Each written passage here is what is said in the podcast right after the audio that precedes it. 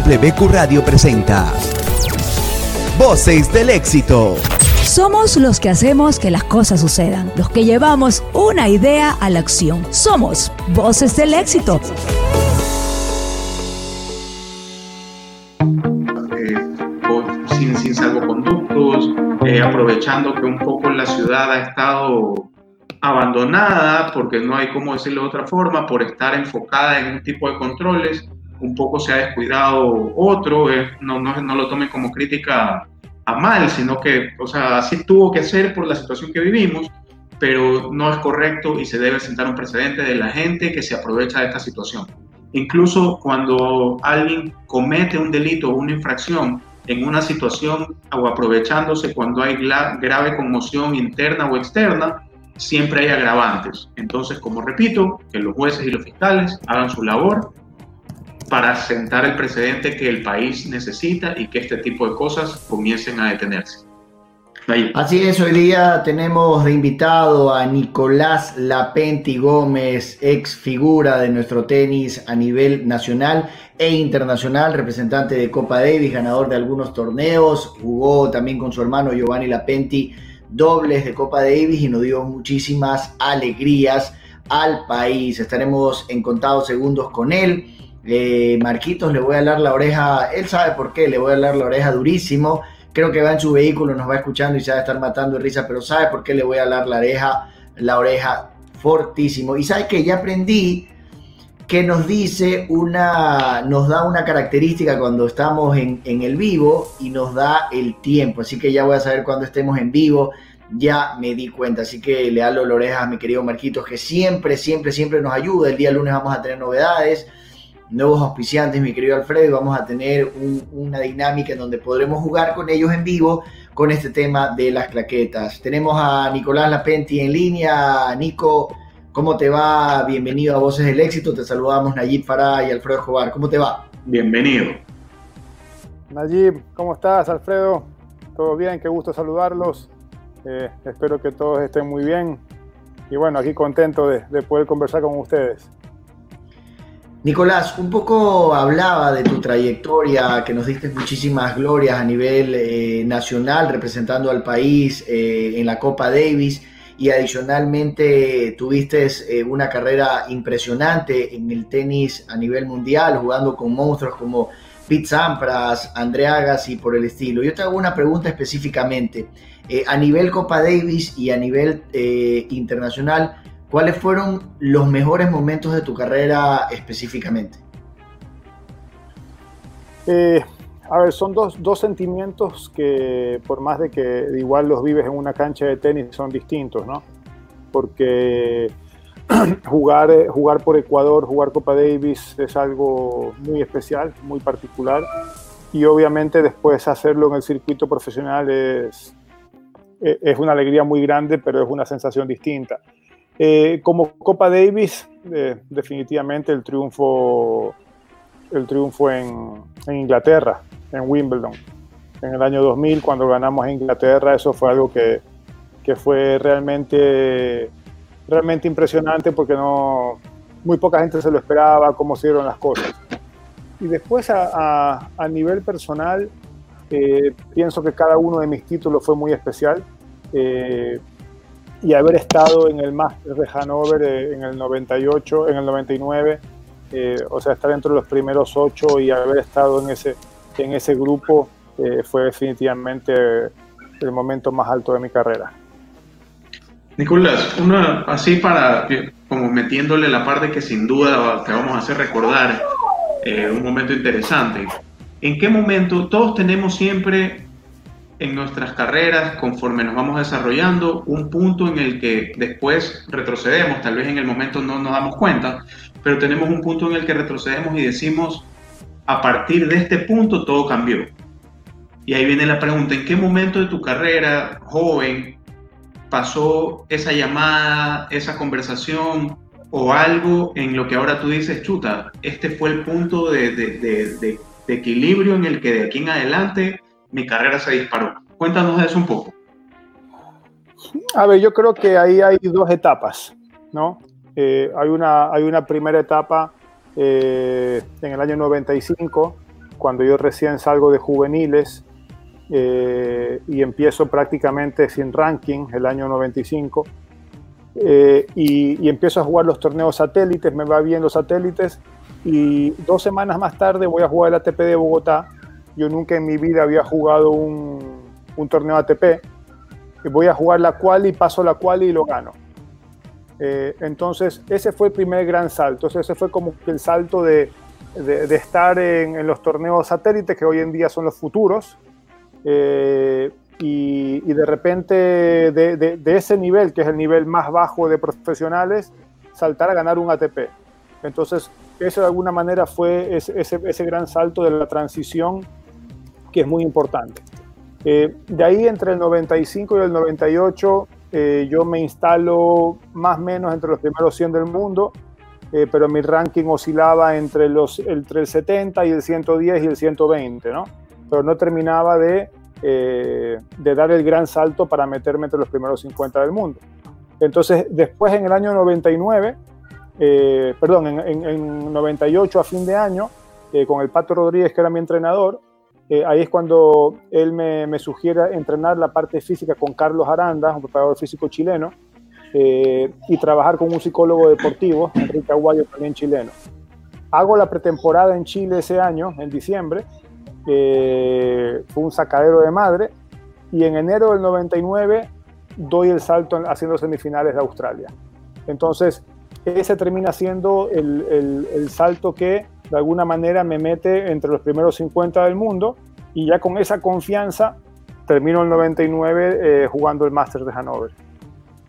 O sea, Nicolás, tuviste esos dos espacios. Sí, Nayib, sí. sí. Nicolás, esa semifinal fue con David Nalbandian, en un partido maratónico, si no me equivoco, ¿no? No, con Nalbandian fue cuartos de final en Wimbledon. En las semifinales de Australia fue con, la semifinal de Australia fue con Thomas Enqvist. Nicolás, un poco preguntándote de ese tema y metiéndonos en eh, quienes muchos fueron tus amigos que hemos seguido tu carrera, toda esta camada de, de tenistas argentinos como Gaudio, Coria, Caleri, el mismo David Nalbandian, que obviamente a Casuso, que era impresionante, eran prácticamente ocho o diez tenistas metidos entre los primeros cincuenta, entre los primeros cien, muchísimos de ellos. ¿Qué, qué, ¿Cuál crees que fue el fenómeno de esa camada y que hoy en día realmente no se repite y que son dos, máximo tres, cuatro eh, tenistas argentinos? Mira, el otro día me preguntaban eso. Eh, es, es difícil decir el por qué. Yo no sé si fue un tema de coincidencia, eh, fue un tema de, de que salió mucho talento en ese momento, especialmente argentinos, y entre ellos iban compitiendo, eh, iban avanzando y, y se iban mejorando. Eh, o cuál era el motivo, ¿no? Pero eh, definitivamente nosotros viajábamos en el circuito y en cada torneo éramos diez, quince, hasta veinte sudamericanos. Te escuchamos, Nicolás, te escuchamos perfectamente. Nos decías que sí. En cada torneo eran diez, quince sudamericanos. Claro, en cada torneo éramos como diez, quince, veinte sudamericanos. Entonces, eh, el motivo del por qué éramos tantos en esa época es difícil saber. Yo no sé si es simplemente un tema generacional, es un tema de coincidencia, pero está claro que hoy en día hay excelentes tenistas, pero no hay la gran cantidad. Nicolás, metiéndonos en, en, en temas de, de carácter luego de tu retiro, eh, la llegada de Roger Federer al país, eh, ¿cuáles son las experiencias que te dejan? Sabemos que tienes una excelente relación con él. Eh, Fue realmente un evento eh, de carácter internacional, cómo se veía la cancha. Realmente parecía que era un A T P eh, de Madrid o de, o de Miami, porque se apagaron todas las canchas, tenía toda la publicidad de los lados. Pero, ¿cómo calificarías el tema? Y obviamente la llegada de Federer, el, el mejor tenista de todos los tiempos, al, al Ecuador. A ver, fue definitivamente algo que, que parecía, parecía un sueño, que parecía que era imposible. Eh, cuando, cuando me lo plantearon y, y empezamos a conversar el tema de, del costo de tener un evento de esa naturaleza en nuestro país, pero, pero bueno, gracias a Dios eh, eh, fui haciendo las gestiones, las cosas fueron avanzando, eh, tuve el apoyo del alcalde de Quito, eh, de Jorge Yunda, y, y eso fue, eso fue el gran empujón que yo necesitaba para realmente tomar la decisión. Y de ahí fue un sacadero de madre, porque fue todo en muy poco tiempo, eh, todo que, eh, to, todo el... To, todo se, se, se terminó siendo en un par de meses, y dos meses y medio, tres meses de, de, de trabajo, ¿no? Eh, y el, el poder ver ya el día del evento, eh, cómo salió todo y, y cómo se fueron dando las cosas, de alguna manera superó mi expectativa. Eh, no por el montaje en sí, que el, el coliseo quedó muy bonito, la cancha quedó muy bien, todo lo demás, sino por los personajes. Eh, por la manera como Federer y Zverev se entregaron a la gente, se entregaron al público, En, en todas las actividades que hicieron, fue realmente increíble. La actividad en la mitad del mundo fue algo impresionante, fue algo impresionante, o sea, eh, si hubiéramos querido que salga mejor, el día estaba increíble, un solazo, la gente esperándolo, fue realmente increíble. Pero Nicolás, pero esta venida, o sea, me imagino que también tuvo su, su, sus bemoles, ¿no? No creo que haya sido una llamada a Roger Federer y, ¿sabes qué? Vente aquí, hagamos un evento. ¿Tiene que haber sido complicado o no fue complicado? Si tienes una relación con él de amistad, igual aunque haya la amistad es complicado. ¿Cómo fue esa, ese, ese, esa parte de conseguir que él venga al país? A ver, sí, sí influyó, sí influyó el, la amistad eh, y el conocernos. Eh, Más que nada, eh, también dio la, la, la casualidad que el manager de Federer, yo lo conozco hace muchísimos años porque fan, fue manager de otros tenistas, eh, entonces como que había una relación de confianza. Eh, más, bien, más bien de ellos eh, siempre estuvo la disponibilidad y, y, y estaba en, eh, en mi cancha la respuesta de si sí puedo conseguir eh, los recursos suficientes para, para cumplir con las... Eh, con las obligaciones, ¿no? Eh, y, ahí, y ahí la verdad es que ellos se portaron muy bien, eh, me dieron todo el tiempo necesario. Eh, bueno, ese fue el motivo también por el Quito, fue el último partido de la gira, porque ya todos los otros partidos ya estaban, ya estaban confirmados, eh, pero, pero este faltaba. Eh, pero eh, más, bien, más bien ellos se portaron muy bien, nunca pusieron ningún tipo de requisito eh, de, como te ponen estos grandes cantantes o... O, o grandes como deportistas, las estrellas ahí. Eh, como las estrellas. Normal. Lo único, lo único que ellos eh, sí se enfocaron muchísimo y que después eh, de lo que yo viví ese día entiendo por qué, fue el tema seguridad. Eh, porque, porque en el fondo eh, Federer es un rockstar. O sea, caminar claro. Al lado de él, o sea, si no tiene una seguridad bien armada, eh, puede, pasar a, puede llegar a ser peligroso. O sea, digamos que él ya no es una, ya no es una persona que puede caminar tranquilo por la calle, no porque no haya hecho nada malo, sino porque se expone a la cantidad de gente que se le puede botar encima y, y afectarlo, pues no, es normal. Y, y, una, y una de las cosas que, porque uno, uno de, los, de sus managers vino unas semanas antes a hacer todo el recorrido que íbamos a realizar ese día, y, y, y en cada uno de los lugares donde íbamos me decía Nico, lo importante aquí es que se cumplan eh, la seguridad que nosotros estamos pidiendo, me dice, y no, y no porque tememos en que le vaya a pasar algo a Roger, sino que él, por su forma de ser, él no le va a negar a nadie un autógrafo o una foto. Entonces, si es que no cumplimos con la seguridad, nos vamos a retrasar en todo lo que tenemos programado para todo el día. Claro, también. Oye, pero ¿qué, qué viste? ¿Cómo al final nosotros vemos en televisión a un buen tenista, a una estrella, pero imagínate solo ese detalle y esa parte de hacer el recorrido previo como hacen a muchas veces políticos, presidentes, eh, cuando van a hacer recorridos, que tienes que hacer primero como un mapeo de la ruta y por dónde vas a pasar por temas de seguridad. Pero muchas de estas cosas, incluso otras que nosotros no sabemos, deben estar atrás de estas estrellas, ¿no? Impres- es algo impresionante, de verdad. Así es, así es.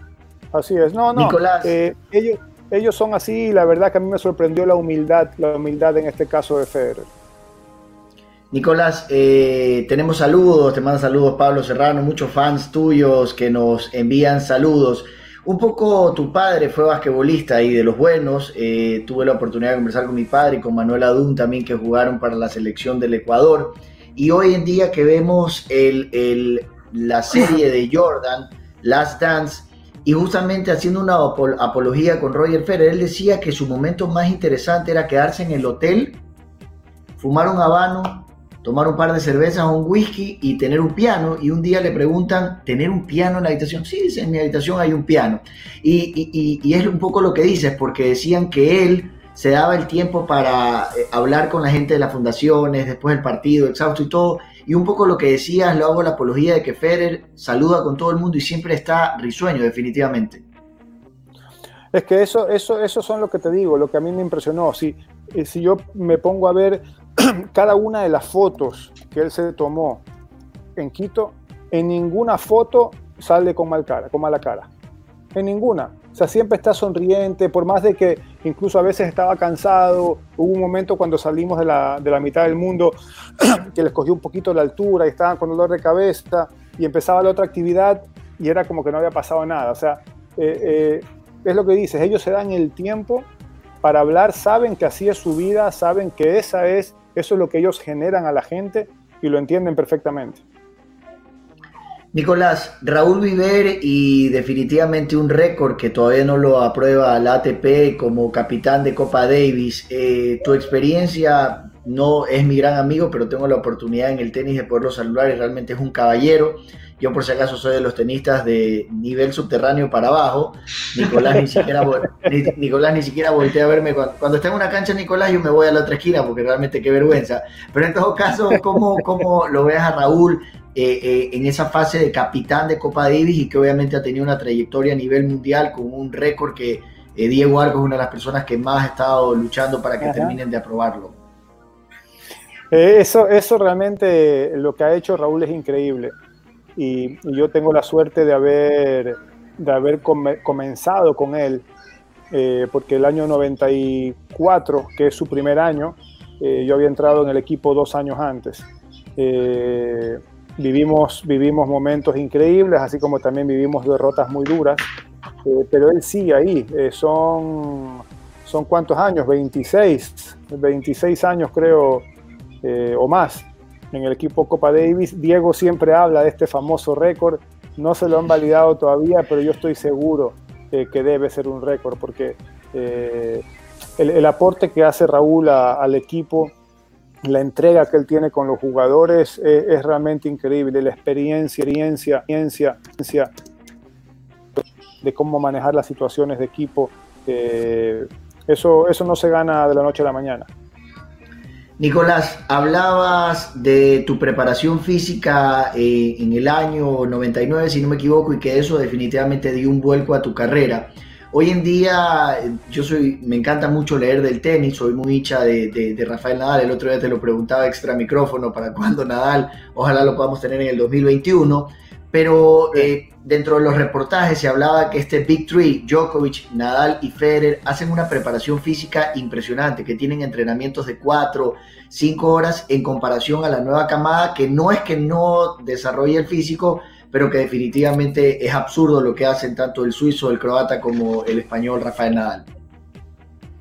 Sí, yo creo que en ellos hay, es una combinación de muchas cosas, ¿no?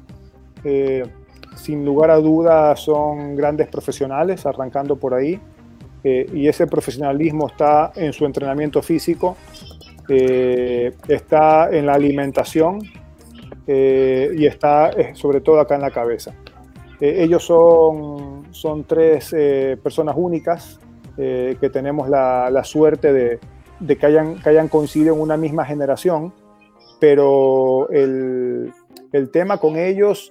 Eh, y como ha evolucionado el tema de entrenamiento es que hoy en día hacen mucho entrenamiento específico, ¿no?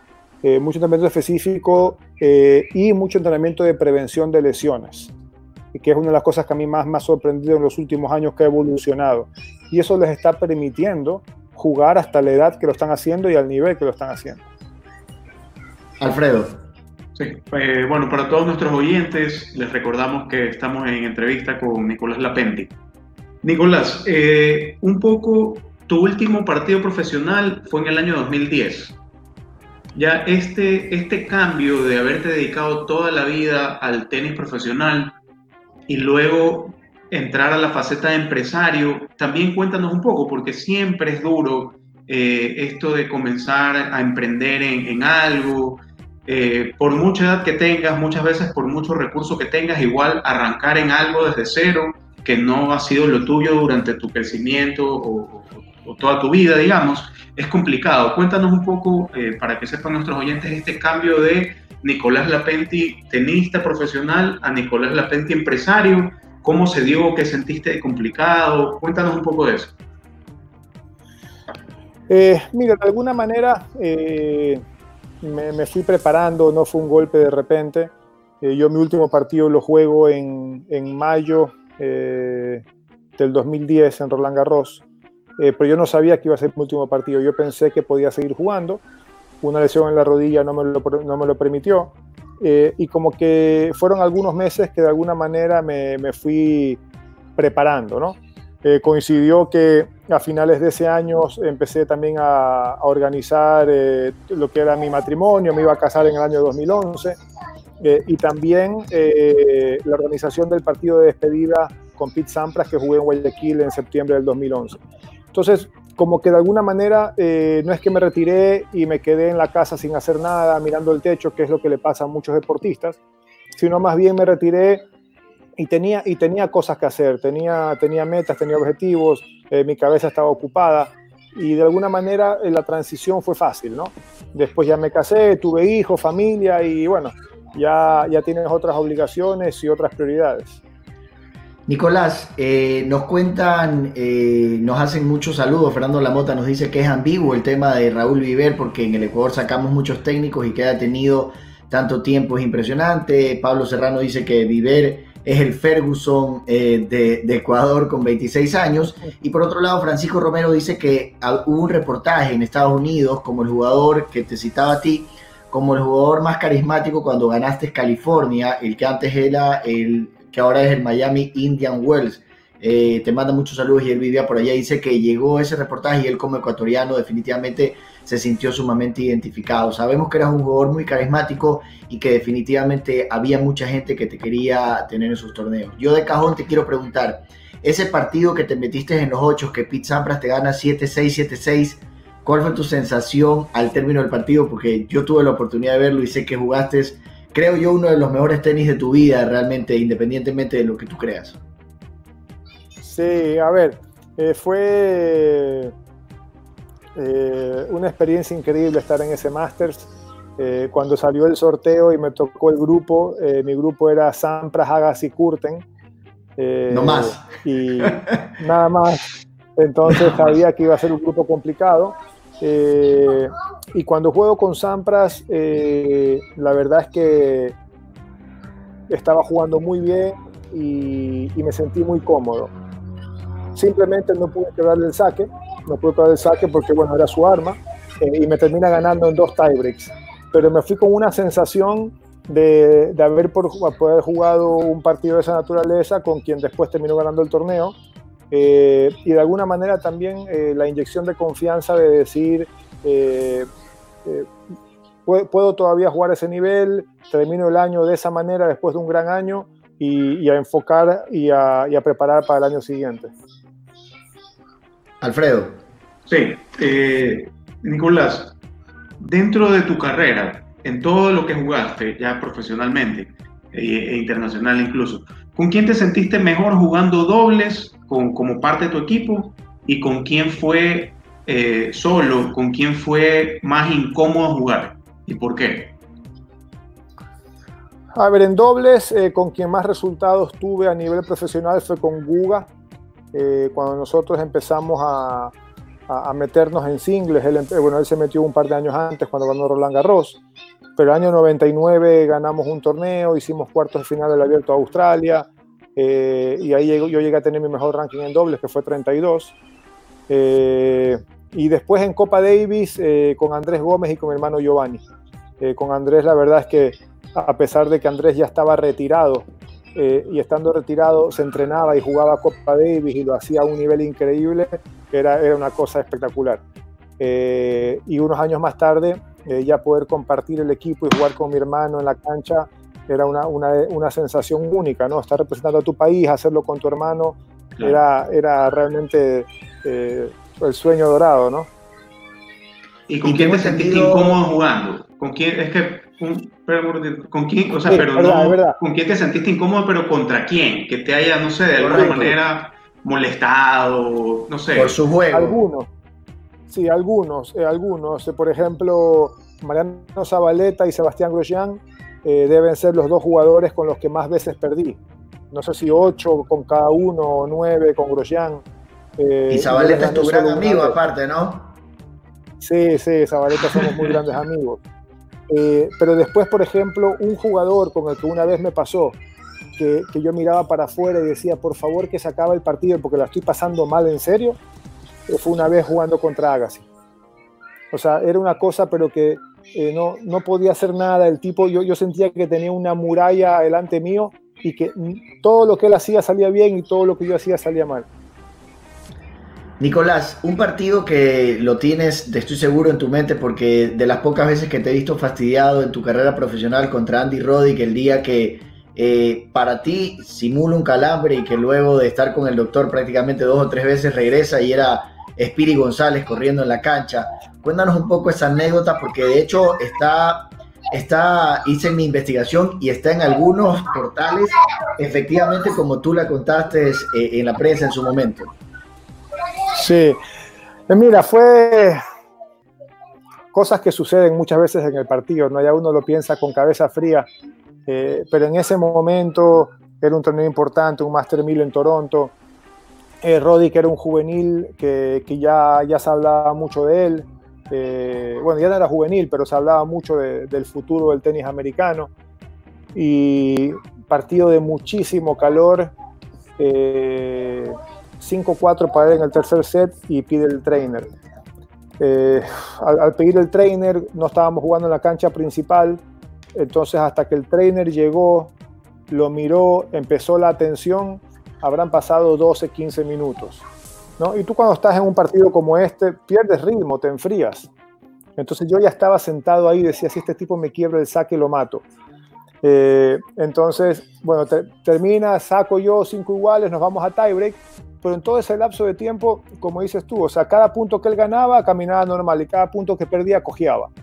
Eh, bueno, y termina el partido, me termina ganando, yo estaba calientísimo, le doy la mano y le digo, le digo, ¿sabes qué? La verdad es que eh, no tienes que hacer esto para ganar, juegas bien. Y él me dice, ah, tú eres, qué, qué mal perdedor que eres. Y, y ahí hubo un cruce de palabras en la net, mientras íbamos caminando a saludar al juez de línea, eh, que en el fondo la, la prensa canadiense lo hizo más grande, más grande de lo que, de lo que realmente había sido. Eh, pero yo siempre digo que, que a raíz de eso yo nunca tuve relación con Roddick en el circuito. Nos cruzamos por muchos años más en el camerino, coincidíamos en canchas de entrenamiento, en el restaurante, eh, donde sea. Nunca tuvimos relación y siempre escuché que es una gran persona. Entonces, yo creo que él, él era un chico joven, que estaba saliendo, mucha presión, eh, y después, yo creo que él, él después cambió. Pero Nicolás, pero no fue, no fue, no fue esa, ese, esos comentarios así tipo, tipo Ceballos con Alfredo Intriago al final del partido, ¿no? No, no, no, no. Muy bueno, muy bueno. Oye, Nicolás, pero hay un tema importante, uno que ahora eh, está en YouTube y todo. Hay peleas impresionantes en el Tour. De hecho, me acuerdo una pelea, una eh, discusión entre Andy Murray y eh, Juan Martín del Potro, que Juan Martín del Potro le habla hasta de, de, de la mamá de Andy Murray. Hay una de Coria con Hewitt que comienza a gritar. O sea, obviamente YouTube hace una compilación que te permite ver cosas más allá, ¿no? Pero, pero los, los ánimos se caldean definitivamente en una cancha, obviamente peor cuando estás defendiendo a tu país, me imagino, Nicolás. Sí, no, han, han, han habido... Perdón, un, una interrupción. Ese es el tema de trabajar desde casa, pero tranquilo, les recuerdo a todos los amigos que estamos en Voces del Éxito a través de la señal de W Q Radio ciento dos punto uno F M, y esos son los precios de estar desde casa. Nicolás, sí, yo para ir, eh, para ir cor- me, me decías un poco del calor de la cancha. No, no, tú me decías, claro, han, han, habido, han habido miles de estas peleas, miles. Eh, hay, una, hay una famosa de, eh, de Nadal con Coria, que creo que fue en Montecarlo. hay una de Chela con Hewitt en Australia, que, que Chela va pasando y lo escupe. Y lo escupe, eh, así es. Después hay, en, entre argentinos mismos han habido algunas. Eh, o sea, la verdad es que ca cada jugador es distinto, pero hay situaciones en la cancha que con el, con el calor del partido, la adrenalina, el, la tensión, eh, uno, uno ve al otro rival que está haciendo algo y hay muchas cosas que te pueden molestar. Entonces, y, y, y si hay antecedentes más aún, eh, gracias a Dios en el tenis, eh, la gran mayoría de, de, de situaciones Eh, pasan después de, de unas horas, de unos días o semanas, y, y siempre ha habido una, una buena camaradería entre los jugadores. Nicolás, me preguntan sobre eh, el timer, ¿cómo te hubiese sentido con el timer ahora entre punto y punto en relación al saque, que muchas veces a jugadores como Rafael Nadal, que tienen un ritual, los han molestado un montón? Tú tenías también tu ritual dentro de punto y punto, me lo dice Fernando Lamota, que también es un, un seguidor del tenis, de la camamia, de los malos. Pero, pero definitivamente me dice cómo te hubiese sentido con ese timer, porque sabíamos que tú también tenías tu ritual entre punto y punto. Sí, la verdad es que hubiese estado ahí en el límite, ¿eh? Porque yo era un jugador eh, lento para jugar entre punto y punto. No, me, gusta, me, me gustaba tomarme mi tiempo, la toalla. Eh, yo como, como, yo jugaba, como yo jugaba puntos largos, eh, obviamente me cansaba más. Eh, pero yo pienso que uno se termina adaptando. Yo siempre digo que, eh, no sé, eh, Bjorn Borg, que lo ve jugar con raqueta de madera, no sé qué, estaría jugando en esta época y estaría jugando para adelante y pegando palos, ¿no? Eh, lo, lo, lo, los jugadores se hubiesen adaptado siempre a las situaciones. Y, y en mi caso, eh, seguro que me, ten, me, me tenía que haber adaptado a, a, a los tiempos, porque si no, pierdes el partido ya con, con puntos de penalidad. Nicolás, un poco ya entrando en la parte de ahí media polémica, ¿qué tanto fue cierto el tema de Ana Kournikova? ¿Por qué se dio esos comentarios? He visto que ya definitivamente ha sido desmentido, pero ¿de dónde salió el tema? ¿Por qué salió? Obviamente cuando no, se vamos. escuchaba en esa época, yo me acuerdo que yo era, era peladito, chuta era, pero casi que del lujo. La, la, la esposa de Nicolás Córdoba. Con el, el, permiso de, con el permiso de tu esposa. yo, yo te digo... Te digo, te digo dos cosas. Eh, obviamente, ustedes están, son periodistas. Le digo, pues no puedes creer todo lo que sale en la prensa. No, no puedes creerle. No, mira, todo, todo, arranca, todo arranca por dos motivos, ¿no? Eh, en, el año, en el año noventa y ocho, eh, justamente cuando yo estoy haciendo la pretemporada en Chile, eh, el hijo de mi entrenador hace una exhibición eh, en Chile que juega... Eh, si no me equivoco, Ana Kournikova con Mary Pierce, ¿ok? Eh, y estando yo allá, él me invita para jugar el Pro-Am, ¿no? El Pro-Am es el típico de que juegan los profesionales, con los sponsors, estar ahí. Ana no conocía a nadie, nosotros nos habíamos visto del circuito, y bueno, estuvimos conversando, no es que nos hicimos amigos, pero como estuvimos conversando un poco. Desde, desde ahí, eh, la siguiente vez que nos vimos ya fue en el Abierto de Australia. Eh, a medida que uno va avanzando, eh, ya un, en la segunda semana, ya prácticamente el club se va quedando vacío, ¿no? Entonces tú normalmente vas los primeros días Grand Slam, tienes quinientas personas, ¿no? Eh, están todos los jugadores de singles, de dobles, hombres, mujeres, entrenadores, invitados, familia, ¿no?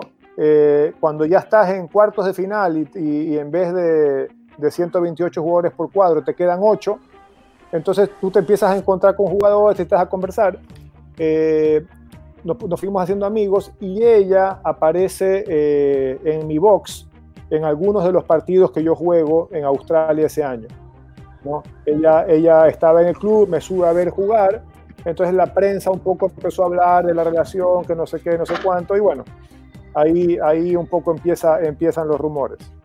O sea, como para, si hubiera un interés y por eso te veía, me imagino. Obvio. Para sacar, para sacar la pregunta de Alfredo, que siempre es el típico abogado incisivo en ese tipo de preguntas, me pregunta la gente que nos está escuchando, ¿con Marcelo Ríos tuviste algún tipo de inconveniente? Porque siempre fue problemático el Chino Ríos, el jugador chileno. Tú sabes que al contrario, eh, con el Chino, a pesar de, de, de, la, de su forma de ser, yo siempre tuve una excelente relación. Eh, él...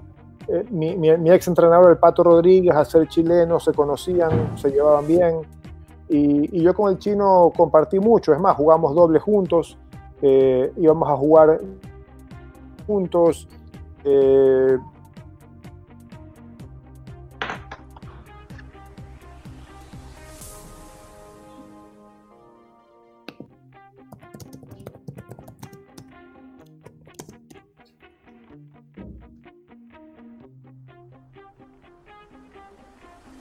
Nicolás, ¿nos escuchas? Estamos con Nicolás Lapentti Gómez, eh, específicamente aquí en su programa Voces del Éxito. ¿Sabes que esa es la parte que yo siempre he dicho, Alfredo?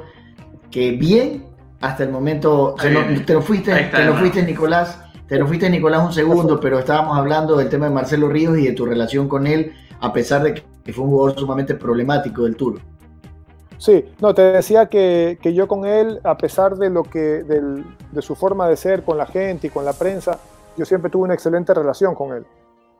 Eh, nosotros jugamos doble juntos, mi ex entrenador, el Pato Rodríguez, eh, al ser chileno los dos tenían una buena relación, eh, jugábamos golf bastante, en eh, los torneos donde podíamos jugar golf. Eh, jugué con él una exhibición hace un par de años en Chile, no nos veíamos hace muchos años. Y, y al día de hoy eh, estamos en contacto. Eh, el chino es uno de los cuantos amigos eh, del circuito que me mandó un mensaje cuando se enteró de que en Guayaquil las cosas estaban complicadas. Eh, y estamos en contacto. O sea, el chino eh, hoy en día es padre de seis o siete hijos, eh, vive en wow. Estados Unidos. Y yo pienso que también son cosas que lo han hecho madurar, ¿no?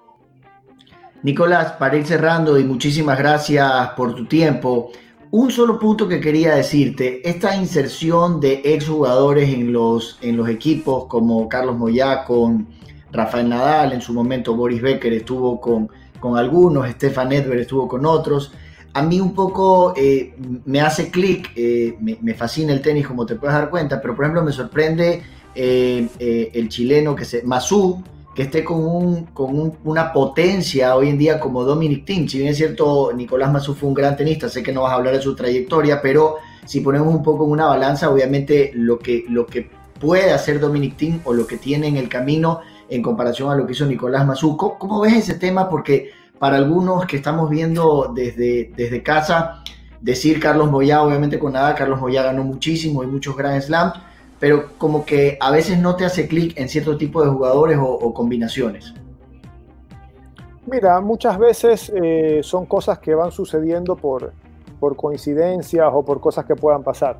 Eh, por lo que me contó Nico la última vez que lo vi, eh, él es capitán de Copa Davis de Chile, juegan, juega Chile con Austria, eh, estamos hablando ya del dos mil dieciocho creo, Eh, estuvieron conversando, no sé qué, y Thiem en algún momento empiezan a hablar de la opción de, de, de incluir a alguien en su, en su staff y sale el nombre de Massú porque él dice que, que, que él se, se veía reflejado en el juego de, de, de Massú, que es un jugador que, que arrancó jugando muy bien en tierra, pero que después se adaptó y terminó jugando bien en canchas rápidas, cuando Massú ganó las Olimpiadas, por ejemplo, un jugador muy aguerrido, entonces como que un poco se veía reflejado en el juego, y dicen, bueno, intentemos eh, y, y, y, y tratemos un par de torneos de Sudamérica. Tratan un par de torneos de Sudamérica, a Thiem le encanta, le va bien, creo que gana uno o dos, y arranca la relación. Tanto es así que después Thiem termina con su entrenador de toda la vida, Eh, con Gunther Bres, Bresnik, Bresnik eh, y ahora está solo con Nico. Entonces, eh, sí, hay cosas que a veces uno no, no entiende, pero Nico fue un gran tenista, eh, fue top diez, medallista olímpico, eh, y, y muchas veces no necesariamente tienes que ser un buen jugador para ser un gran entrenador, ni viceversa. Nicolás, un poco para cerrar, y una pregunta que nos han hecho algunos oyentes eh, por WhatsApp. Eh, a Nicolás Lapentti lo llama un poco el tema de la política, te atrae para algo, ¿no? ¿Quisieras en algún momento un poco así seguir esos pasos de, de, de la política como, lo, como los ha tenido tu padre, o definitivamente lo tuyo es solo empresarial? Eh, Nicolás, mira, pero primero, primero tienes que hacerte presidente del tenis, que necesitamos ahí que le metas más tenis todavía al Club. eh, Mira, nunca es algo que me ha atraído mucho, a pesar de que toda la vida lo viví en mi casa por mi papá, eh, a quien siempre apoyé, eh, pero al mismo tiempo eh, siempre vi el esfuerzo y el sacrificio que eso significaba para él. Eh, entonces, eh, yo soy una persona que cuando me involucro en algo... Eh, Me gusta, me gusta hacerlo bien y meterme cien por ciento. Eh, lo, lo digo como ejemplo porque cuando me, me, me propusieron ser presidente de la Federación Ecuatoriana de Tenis, a mí me dijeron, no, tranquilo, dos días a la semana, medio día, y con eso, con eso está todo bien. Eh, y cuando fui elegido, eh, estaba prácticamente veinticuatro horas al día eh, trabajando para, por, para la Federación, y a las diez de la noche recibía llamadas, y cuando no estaba en la oficina. Entonces... Eh, me gusta involucrarme y, y siento que cuando uno hace las cosas tienes que hacerlas con realmente que te gusten, con pasión, si no termina siendo un dolor de cabeza, ¿no? Eh, me han intentado convencer, eh, mi papá obviamente eh, siempre me ha hablado de eso, tengo muchos amigos que me lo han insistido, eh, estuve ahí prácticamente convencido de hacerlo la última vez, eh, pero, pero no es algo que a mí realmente me, me, me quite el sueño, o sea, yo, yo más bien prefiero... prefiero no serlo y mantenerme como, como un empresario privado. Listo, Nicolás. En todo caso, mira, en todo, en todo lo que emprendas, en lo que estás, en tu vida empresarial, de parte de Voces del Éxito, primero te agradecemos por darnos esta entrevista y bueno, te deseamos el mayor de los éxitos en todo lo que estés. Y bueno, de mi parte no, no, no sigo mucho el tenis, pero sin duda un ecuatoriano que no haya seguido tu carrera es bien complicado, así que mi, mi admiración también por todo lo que dejaste en la cancha en el tenis del Ecuador, y una vez más gracias, Nicolás. No, muchísimas gracias a ustedes, eh, gracias por, por el tiempo, por, por poder conversar con ustedes, eh, les mando un abrazo fuerte a los dos y bueno, ojalá que, que pronto este tipo de entrevistas puedan ser presencialmente nuevamente. Muchas gracias, Nicolás. Los que medianamente te conocemos, porque no puedo decir que eres mi amigo, pero realmente eres un caballero, siempre saludas en el lugar que estés o donde estés, y realmente es algo que creo que tiene que ver con, con lo que te ha dado tu familia, que también tu padre y, y tu madre y toda tu familia son, son excelentes personas. Muchas gracias por la deferencia y, y será hasta la próxima. Esperemos volverte a tener eh, y como tú dices, ojalá sea person to person. Sí, no, muchas gracias por tus palabras, Nayib, Alfredo.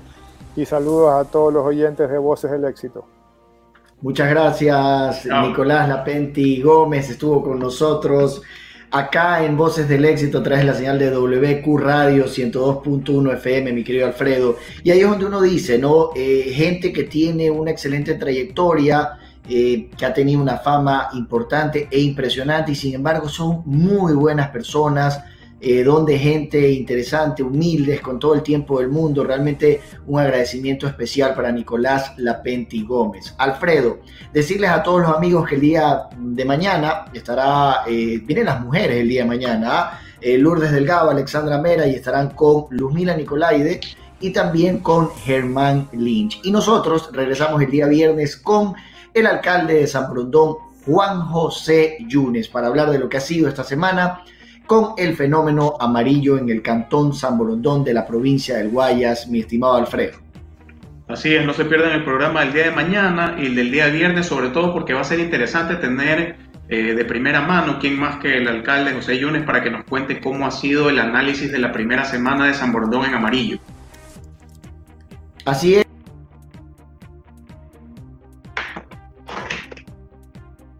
Nayib se me fue, parece. Pero bueno, eh, hasta que se conecte nuevamente, igual amigos, quería recordarles que las plazas que pueden circular el día de hoy son las cinco, seis y nueve en San Borondón, Guayaquil y Daule. Recuerden eso, ya está Guayaquil en semáforo en amarillo y a partir del día de mañana el toque de queda arranca a partir de las nueve de la noche. Hasta el día de hoy es hasta las seis de la tarde. Cuidado, se quedan afuera de su, cuidado, se, fueran, se quedan afuera de su casa y van a tener problemas con la policía o en los controles que están haciendo. Mi querido Alfredo, me fui y regresé. Esta armonía.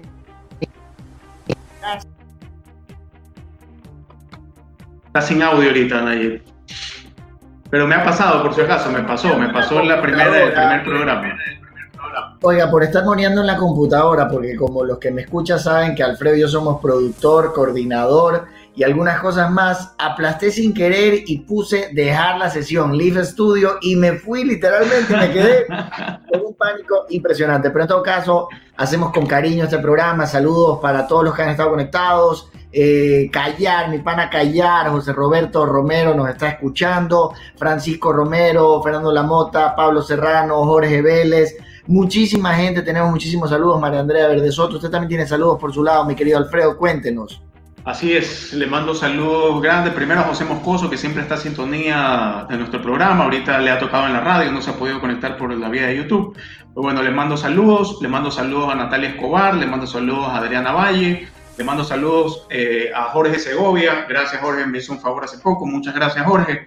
Y, y con eso, bueno, le mando también, aprovecho y le mando saludos a mi esposa, que espero que nos esté viendo y nos esté escuchando. Ya ella tiene programado. Hoy tuvimos un inconveniente, Nayib, y no pudimos salir en vivo eh, a través de la cuenta de Instagram, que ya tenía programado para vernos a través de la cuenta de Instagram, pero espero que se haya desconectado en YouTube al ver que no hemos salido todavía en Instagram. Así es, importante decirles que estamos trabajando en muchísimas cosas más. Eh, el día lunes estará con nosotros Basilos, Coqui Villamizar va a conversar con nosotros desde Miami. Vamos a tener a Andrés Crespo, vamos a tener a Susi Hidalgo, vamos a tener a muchísimos invitados. También tenemos empresarios que están desarrollando el tema de mascarillas. Marquitos Cumba no se puede, no puede decir que no estamos portándonos bien. Vamos a dar el programa aproximadamente con cuatro minutos para respetar el corte, pero en todo caso lo hacemos con todo, con todo el cariño del mundo. Nos pueden seguir a través de eh, Instagram y Facebook como arroba Voces del Éxito. De mi parte, será hasta la próxima, que nos veremos el día viernes acá con mi partner in crime, Alfredo Escobar, el día viernes. Hasta la próxima. Hasta el viernes. Chao.